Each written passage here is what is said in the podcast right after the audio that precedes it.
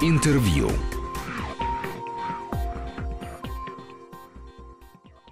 Здравствуйте, у микрофона Антон Долин. И э, сегодня мы будем говорить э, о необычной выставке в Еврейском музее. Э, в гостях у нас э, куратор Еврейского музея, куратор выставок там Мария Насимова. Мария, здравствуйте. Здравствуйте. И туда приехала выставка «Прыжок», она называется, Филиппа Халсмана. Это удивительный фотограф, очень необычная личность и, ну, действительно, в общем, классик жанра таким он считается, как я понимаю, не только в Америке, где он прославился, но, в общем, по всему миру. И, э, ну, давайте для начала расскажем о том, как это состоялось, почему вышло, что именно э, его выставку вы показываете, э, потому что, ну, я понимаю, что еврейский музей, его как бы направленность очень широка, и если смотреть на список выставок, которые вы устраивали, то они из совершенно разных областей и, и не только искусства, но э, больших фотовыставок я у вас не помню. nenhum. Ну, Таких персональных, во всяком случае. Ну, на самом деле, мы делали несколько больших персональных выставок. Это Альфреда Изенштата, а, Моисея, да, да, да, Моисея Напельбаума. Делали небольшую выставку Эммануила Евзерихина, но последняя до этого, которая... У нас есть традиция. Мы каждый год в рамках фото-биеннале или фестиваля моды и стиль фотографии показываем одну фотовыставку. Нам очень повезло. 80% а, великих фотографов 20 века были евреями. Поэтому у нас есть прямое на это право а, использовать их творчество и показывать его как можно больше. А мода и стиль фотографии в этот раз, в да? Этот в, раз, в рамках да. этого тоже да. вы все это устроили. Да, угу. да, мода и стиль фотографии, она как раз началась пару дней назад, э, начался фестиваль открытием выставки Игоря Мухина, и вот мы следующие. А, на самом деле, я посмотрев на все, что делала Ольга Львовна, Свиблова и многие мои коллеги в области фотографии, была жутко удивлена, что Филиппа Халсмана никогда не показывали. И это был, наверное, основной мой толчок к тому, что его нужно сделать. Вторым толчком была выставка Astonish Me в Жо де Пом в Париже в прошлом году. Это большая ретроспектива, которая проехалась по всему миру. Мне кажется, после Парижа она еще поехала в Амстердам и в Штаты. И я, конечно, была впечатлена. Это точно обозначило, что Филипп Халсман должен быть в Москве. Другой разговор, то, что, к сожалению, в рамках там, наших экспозиционных площадей было сложно подумать о ретроспективе этого фотографа, поэтому мы выбрали одно из направлений, которое, на наш взгляд, самое броское и наиболее личное его, это джампологи, которое на русский бы нам бы не хотелось переводить как прыжкология. Прыгология еще можно.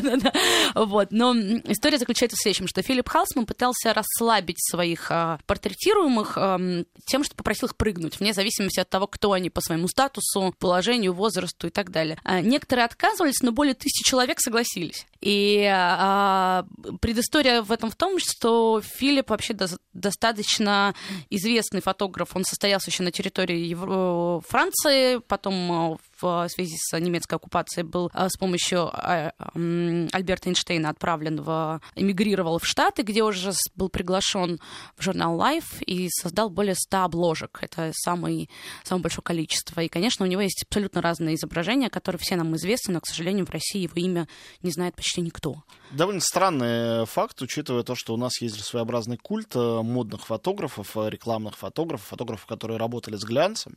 А Халсман ведь он такой основоположник и да. законодатель этого жанра. Да. Причем, да, вы сказали про Европы, это очень важно, что он действительно человек, сформировавшийся в богемных кругах не только Парижа, но и вообще Европы, довоенной. И э, мне кажется, что этот стиль и э, тонкое его понимание это то, что и обеспечило на самом деле, ну, понятно, что не только это, его талант природный, какие-то связи, это обеспечило его огромный успех э, в американской уже во времена войны и послевоенной э, жизни. Но надо признать, что действительно Халсман как фотограф, как известный уже всемирно личность, состоялся в Париже. У него было ателье в Монпарнасе, он дружил со всеми... Ну, вот тусовочное, он, как сейчас бы сказали, абсолютно, место, да, где все-все-все были. Абсолютно богемное место, все и у него снимались, он снимал для журнала Vogue и для рекламы. И так он действительно был известным фотографом. Когда он уже переехал, а, эмигрировал в Штаты, а, естественно, э, он уже приехал туда не как просто какой-то Филипп Хаус, он приехал как известный фотограф, и его сразу же был трудоустроен, так скажем. У него с этим проблем а, в Штатах не возникло. Это действительно для меня уникальный случай, когда я не понимаю, почему его здесь не знают. При этом а, я уже проверяла не раз, я показывала изображение несколько а, людям, говорят, что ну вот это, вот это Филипп Хаусман. Говорит, а, ну да, конечно, мы знаем. То же самое с Альфредом Эйзенштадтом происходило, тоже одним из основоположников журнала Life. Никто не знал, кто такой Альфред Эйзенштадт, пока не видели фотографию поцелуя на Таймс-сквер, что именно он является ее автором. Э, ну, это такие канонические фотографии, которые вошли в, там, в двадцатку величайших изображений 20 века. Мне кажется, что это вообще судьба фотографа, поскольку до сих пор продолжаются эти знаменитые споры. Они почти такие же знаменитые, как спор о том, является ли черный квадрат искусством, да. спор о том, является ли фотограф художником, или он да. человек, нажимающий на кнопку просто. И поэтому многие изображения стали культовыми, а их авторы не настолько известны. Они вообще, да, практически да, неизвестны. Другое, чем с живописью, где имя художника всегда тесно связано с изображением. И э, я вот о чем думаю. Даже в коротеньком вашем пресс-релизе, но я не только из него об этом знаю, а, видно, какая произошла трансформация. А, ведь э, а, когда он жил на Монпарнасе и э, в Париже, он снимал действительно представителей интеллектуальной элиты. Он не только с ними дружил. Угу. Их знаменитейшие изображения были сделаны именно Халсманом, да, и Валерии, Шагалы, Мальро, и Жит, или Корбюзье, и Дали. Э, Все это его клиенты. Абсолютно. Э, когда он переезжает в Америку, ведь Life, э, безусловно, культовый прекрасный журнал, который очень много показывал фотографии знаменитостей тоже. Тем не менее, само его название говорит о гораздо большей демократичности. О том, что Life не документирует жизнь элиты и жизнь... А если это элита, то это такая народная элита, всем известная элита. А наоборот, связь связывает э, журналистику и фотографию, в том числе, с повседневной жизнью людей. В самом случае такой был замысел, и какие-то лучшие фотографии Life об этом тоже говорят. Как эта трансформация для него произошла? Насколько она была для него естественной? Воспринимал ли он это как трансформацию? Или просто это было требование, говоря сегодняшним языком, американского рынка, который хотел чуть-чуть другого, чем э, изысканный Париж 30-х годов? На самом деле, я, э, судя по тому, что я читала из воспоминаний, э, фильмов, и мне удалось пообщаться с его э, дочкой Ирен, поговорив о творчестве ее отца. А на самом деле трансформация была очень естественной. Халсман был, понимал, что требуется от него как в Париже, так и в, э, в, в Нью-Йорке. И надо сказать, что он довольно коммерциализированный фотограф. То ну, разумеется, он, он, он рекламщик с самого он рекламщик, начала, хотел этого. Поэтому для него как бы не было проблемы снимать людей, которые селебрити. А, не интеллектуальная элита, а селебрити. Хотя в Париже, надо сказать, что это до сих пор так сохраняется, что селебрити это и есть интеллектуальная элита. Я и говорю, что вот смена среды э, обитания... Она произошла абсолютно естественно, судя по всему. Она не была ни трагичная, во всяком случае, точно, и никак не отразилась на его условных способах и приемах работы. Потому что, по сути, э, увидеть стиль из фотографий ранних и фотографий поздних, ну, довольно легко поставить их рядом. На мой взгляд, никаких сложностей для него это не составило. Скорее наоборот. Меня смущает, что он был меньше репортажником, хотя для лайфа это очень привычно. То есть, ну, с он... лайфом работали самые разные да, фотографы. Конечно. Да, недавно вышел фильм «Life» э, про эту знаменитую фотографию, серию фотографий mm-hmm. Джеймса Дина, да, и там как раз да. на, на репортажном, э, живом э, обличии персонажа все это было построено, но если смотреть сборники лучших обложек и лучших фотографий, ты увидишь, что там, ну, как бы жанры самые-самые разные, да, даже при доминировании репортажа. Давайте вот об этом прыжке немножко поговорим. Все-таки выставка называется «Прыжок». А, мы же знаем, что фотографии а, селебрити, будь то селебрити парижские, интеллектуальные или нью-йоркские, попроще, более народные, это почти всегда история постановочная. Даже mm-hmm. если уда- удается утомить модель или как-то застать ее врасплох, это все равно постановка просто хитроумно придуманная, сделанная фотографом. Прыжок, кажется, это что-то совершенно противоположное. То есть это момент совершенно спонтанности и физического усилия, во время которого человек вряд ли может свое лицо полностью контролировать контролировать, и на этой неконтролируемости, свободе, моменте полета Халсман пытался все это э, сконцентрировать свое творческое усилие. Насколько это необычная серия, как и среди того, что он делал, так и среди э, того, чем вообще занимались э, вот в те же самые годы, очень много экспериментировавшие самые разные фотографы, снимавшие тоже известных людей. Забавный факт. Но сегодня, когда жениха и невесты просят прыгнуть на свадьбе, это кажется таким уже обрядом обыденным, ну, как бы фан, смешно. А Халсман это начал делать первый. И он, конечно, шаг... Не только жениху, не жениха и невесты, это повсюду да, происходит. Да, да, все, все прыгают над, над океаном и так далее в Инстаграм или что-нибудь подобное. Но а, я как пример привела из жизни. А, на самом деле Халсман это был делал первым. Он шокировал своих портретированных, потому что они приходили к нему нарядные, важные для обложки, для какого-то серьезного портрета, и он их просил